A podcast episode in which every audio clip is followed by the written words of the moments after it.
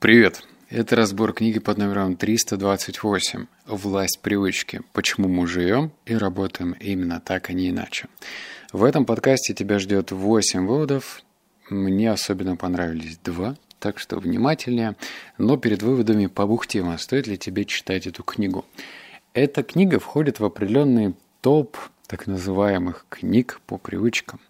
Я считаю, что эта книга переоценена. Ну, точнее, половина этой книги точно. Почему? Потому что первая книга, э, первая часть книги касается тебя, меня в частности, то есть как работают привычки на людей. Вторая часть книги направлена на привычки в обществе, и третья – привычки в бизнесе. Честно говоря, вообще не интересно, особенно привычки в обществе, мол, как менялась э, политическая ситуация, связанная с тем, как дискредитировали э, афроамериканцев. И все, и поехало в ту сторону, блин, неинтересно. Также мне эта книга не понравилась то, что примеры, к которым обращался автор, такие долгие, что вывод может быть только в конце. То есть 50 страниц какой-нибудь пример, а потом вывод в трех предложениях. Причем э, можно было сказать покороче. Это, пожалуй, минусы. Но полезные выводы я нашел и с радостью поделюсь. Давай переходить э, к первому выводу. Изучая мозг Лоизы, ученые обнаружили нечто удивительное. Над старыми неврологическими моделями, старыми привычками, доминировали новые. Аппаратура по-прежнему регистрировала нейронную активность, связанную с прежним поведением, но эти импульсы вытеснили новые побуждения изменились не только привычки Лоизы, именно Лоизы, кстати, Лоиза, но и ее мозг. Ученые не сомневались, изменения вызваны не поездкой в Каир, не разводом и даже не путешествием по пустыне. Дело было в том, что Лоиза сосредоточилась на изменении одной единственной привычки – курения. Все участники исследования прошли через аналогичный процесс, сосредоточив внимание на одной модели поведения, так называемой краеугольной привычки. Лоиза научилась перепрограммировать и другие шаблоны в своей жизни. Этот вывод про то, что вот бываешь, смотришь на себя со стороны. Я вот так вспоминаю 18 лет, когда я тоже курил сигареты, и казалось так себе перспективка. Вот прям, ну, обычная жизнь, ничем не примечательная, куча вредных привычек. Но чтобы лед тронулся, нужно начать с чего-то одного. И вот в данном случае пример про то, что жизнь этой Лоизы началась после того, когда она сфокусировалась на смене одной привычки, а дальше потянулись уже и другие полезные привычки. Так что не надо пугаться, что вот я делаю то, то, то и пятое, десятое неправильно, и вообще как может что-то измениться в жизни. Изменение происходит тогда, когда ты меняешь только одну привычку. Вот выбери чего-то такое, что тебя беспокоит, одно, сфокусируйся на нем. Это желательно должно быть решаемо, легко. Ну вот для кого-то бросить курить на самом деле не составит труда, для кого-то это целая трагедия. То есть тебе нужно выбрать свою привычку, которая тебя, э, как тебе кажется, тянет вниз и сфокусироваться на ней. Вывод номер два. Тем не менее, понимание механизма работы привычек, структуры петли привычки уже само по себе облегчает их контролирование. Разложив привычку на составные части, вы можете манипулировать ими как душе угодно.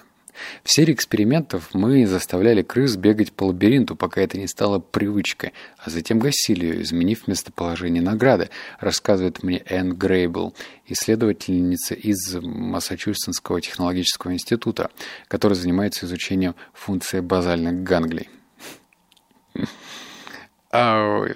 Потом, в один прекрасный день, мы клали вознаграждение на старое место, запускали крысу, и старая привычка мгновенно возвращалась.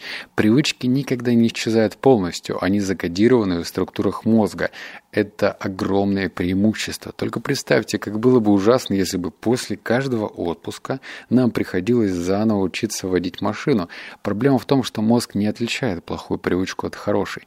Поэтому, если уж если уж что ж такое? Поэтому, если уж у вас есть дурная привычка, то никогда она, никуда она не денется, она всегда таится где-то там, в глубине, ожидая подходящего сигнала и награды. Мне вспоминается сразу вот эта фраза «бывших наркоманов не бывает», я не знаю, но вот почему-то есть такое крылатое выражение. Если оно прижилось, значит, есть какая-то почва под ногами у этого выражения. А что нам нужно помнить? Во-первых, не нужно ну, надувать свою грудь и говорить, вот, и я, значит, избавился от того, пятого и десятого. Просто помни, что в нас эти привычки сидят. Их желательно не подпитывать, пусть они спят себе мертвым сном, но и самомнение не должно твое раздуваться. Все привычки должны замещаться – то есть они замещаются, они никуда не пропадают без вести. Они в нас есть. И если ты знаешь, ну это как теория, да, как база, что вот если, например, человеку плохо, он тянется за сигареткой. Вот одна привычка. Если человеку плохо, он тянется за контейнером мороженого. Если человеку плохо, он хочет там а, забыться в игровой зависимости и так далее. Это привычка, они в нас будут сидеть до поры до времени. Ее надо чем-то заменить. Да? Вот номер три.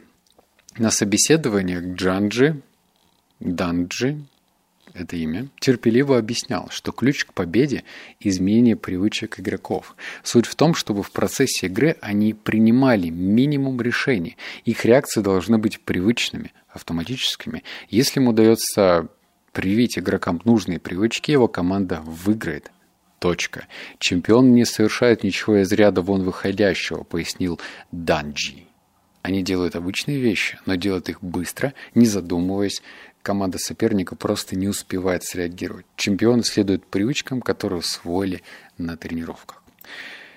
Правило такого, если использовать тот же сигнал и предоставить ту же награду, награду можно изменить привычные действия и, соответственно, саму привычку. При условии сохранения сигнала и вознаграждения модификации подается практически любое поведение. Это мой пятый подкаст за сегодня, поэтому я запинаюсь, сорян. Вывод про что? А, вот этот данджи я не стал как бы вообще все писать и записывать, потому что уж очень это объемный вывод. Но если коротко, это значит тренер одной футбольной команды в Америке, который взял просто самую безобразно плохо играющую команду, которой все списали со счетов. У него не было финансирования, и он сделал только одно – начал изменять привычки. То есть не добавлять что-то новое, а изменять старые.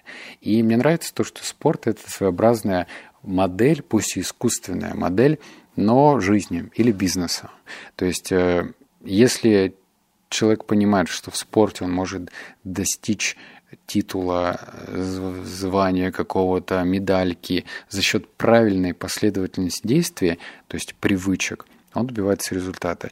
И вот этот опыт можно перенести и в жизнь. Понимаешь, да, к чему я клоню?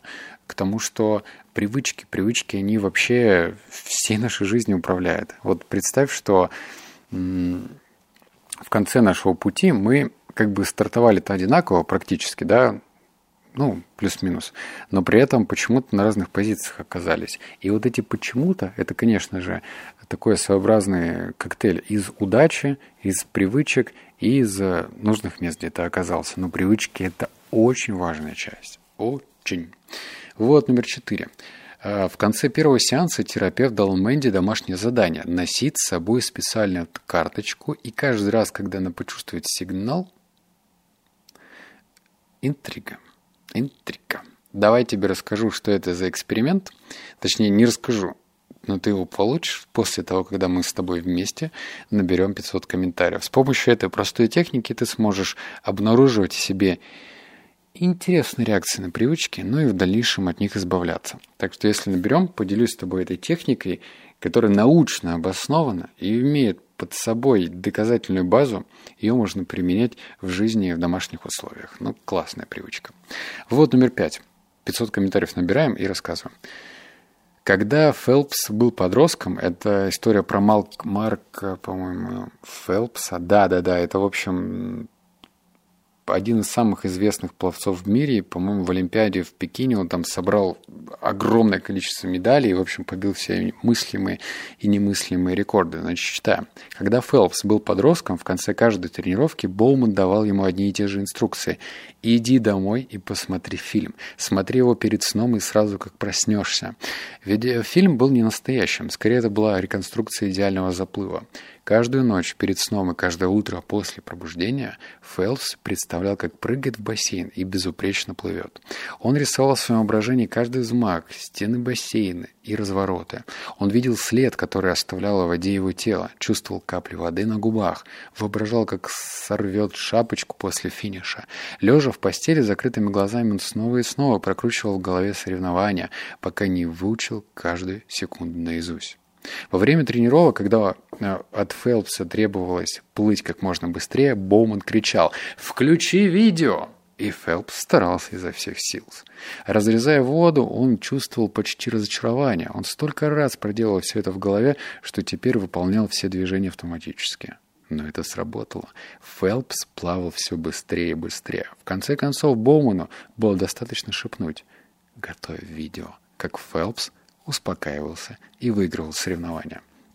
Как часто ты проигрываешь в голове какое-то видео – если не часто, но знай, что ты сам себя лишаешь мощного оружия. Это же не обязательно э, вывод понимать буквально. Есть у нас вредные привычки, есть полезные. И от первого, и от второго можно включать DVD-фильмы. Вот представь, что у тебя есть такой DVD-приемник олдскульный, где ты загружаешь диск со своей нужной для себя реальностью. Вот в определенной реальности ты не куришь, в определенной реальности ты не пьешь. Ты такой весь здоровый, пышущий здоровьем и уверенностью в себе человек на этом видео. И вот это видео тебе желательно прокручивать частенько, чтобы получать результат. Угу. Так что помни про это. Чемпионами просто так не становятся. И вот тебе прям был совет от чемпиона. Вот номер шесть. Он про результаты МРТ и мозг. Особенно нас интересовали системы мозга, связанные с привычками и пристрастиями, сказал мне Хабиб. Говоря языком неврологии, мы обнаружили, что патологические игроки возбуждаются при виде выигрыша сильнее, чем непатологические игроки. Несмотря на то, что реальных денег они не получали, их мозг, а именно участки, связанные с эмоциями и вознаграждением, демонстрировал гораздо более выраженную активность, чем мозг обычных людей. Но самое интересное – это, конечно, близкие попадания. Патологические игроки воспринимают близкие попадания как выигрыш. Их мозг реагирует почти так же. Для непатологического игрока, напротив, близкое попадание равноценно проигрышу. Люди, не испытывающие проблем с азартными играми, понимают, что близкое попадание все равно означает неудачу. Обе группы видели одно и то же событие, однако по-разному расценивали его с точки зрения неврологии. Или неврологии, не знаю, короче, как правильно. Люди с патологической страстью к азартным играм испытывали психологический подъем от близких попаданий, согласно гипотезе Хабиба. Это объясняет, почему они играют намного дольше, чем все остальные. Близкое попадание – запускает привычки, которые подталкивают их сделать еще одну ставку. И не патологических игроков близкое попадание запускает привычки, которые говорят «стоп, пора заканчивать, пора, пока все не зашло слишком далеко». Хм. Вот так вот, значит, вот такие волны пускали наши, точнее не наши, а мозги испытуемых, патологических и непатологических азартных игроков. Что это значит? На одну и ту же ситуацию мы реагируем всегда по-разному. Всегда. Для кого-то близкий э, успех, ну типа вот почти-почти это возможность еще-еще пробовать. Для кого-то это наоборот повод остановиться. Ну да, почти не получилось, ну и фиг с этим. Так что знай, что вот смотри, вне зависимости от того, какой результат ты получил или не получил, ты волен э, делать следующие шаги, как тебе выгодно. Ключевое слово выгодно, потому что там дальше приводятся в книге примеры азартных игроков, которые теряли состояние, проигрывали дома свои. Во-первых, казино никак не обыграешь. Во-вторых, э, казино уже давно изучили человеческую природу. И, кстати, в своих игровых автоматах они чаще вставляют комбинацию, когда человек почти выиграл. У меня тут дочь стоит под дверью, вот дорос, дожил до такого состояния, когда мне уже не кот мешает записывать подкаст, а дочь, которая хлопает ладошкой в двери. Короче, МРТ мозг. Все, если ты испытываешь возбуждение перед проигрышем, когда почти выиграл, знал, что, знаешь, что это уже как бы зависимость, и с этим нужно работать. Но в то же время этот опыт можно переложить и на бизнес. Если тебе почти получилось, тебя это должно, наоборот, дровить, делать дальше. Делать дальше. И, наконец, седьмой вывод – это резюме самой книги. Оно короткое, но вот забавно, когда автор сам себе саммари сделал.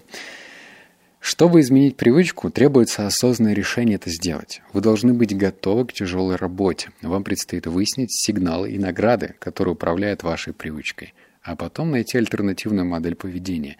А это далеко не просто. Вы должны знать, что все в ваших руках и сознательно этим пользоваться. Изменить привычку возможно. Если вы верите, что можете измениться, если превратили это в привычку, возможность изменения станет реальностью. Такова истинная сила привычки. Ваши привычки именно такие, какими вы их выбрали. Как только выбор сделан и стал автоматическим, он становится не только реальным, но и неизбежным. И, как писал Джеймс, непреодолимо ведет нас к нашей судьбе, какой бы эта судьба ни оказалась. Конец. Что можно сделать вывод? Конечно же, нам автор в очередной раз напоминает, что это нелегко. Да и если было бы легко, все бы у нас вокруг были миллионерами, красавцами с накачанными и красотками с накачанным телом, и все было бы идеально. Но почему-то так не происходит. Наверное, потому что вот эта вот сложность и пугает людей. Но эту сложность можно преодолеть только тогда, когда ты для себя внутри решил, что тебе это надо. Вот кому-то не надо накачанное тело, вот мне не надо. Ну, то есть мне нужно подтянутое тело, но не накачанное. И меня не заставишь четыре дня в неделю ходить в спортзал, потому что мне это не надо. Кому-то это надо, и для него это становится каким-то смыслом жизни. И для него эта привычка легкая, потому что он себя в глубине души решил, что ему это надо. Так и ты реши, что конкретно для тебя надо. И начни с чего-то простого. Как писал автор, тебе нужно найти краеугольную привычку. Краеугольную привычку. О, как, как эхо. Вот если ты найдешь, сделаешь первые изменения – зафиксируешь их, то и дальше все потянется в сторону позитивных изменений. Ну все, напоминаю, что я буду ждать 500 комментариев, я прям буду сидеть на стуле, подпирать кулачком подбородок и ждать. Как только наберется, сброшу тебе научную технику, которая тебе позволит фиксировать привычки, работать с ними и изменяться быстрее. Обнял, поцеловал, заплакал. Услышимся в следующем подкасте. Пока.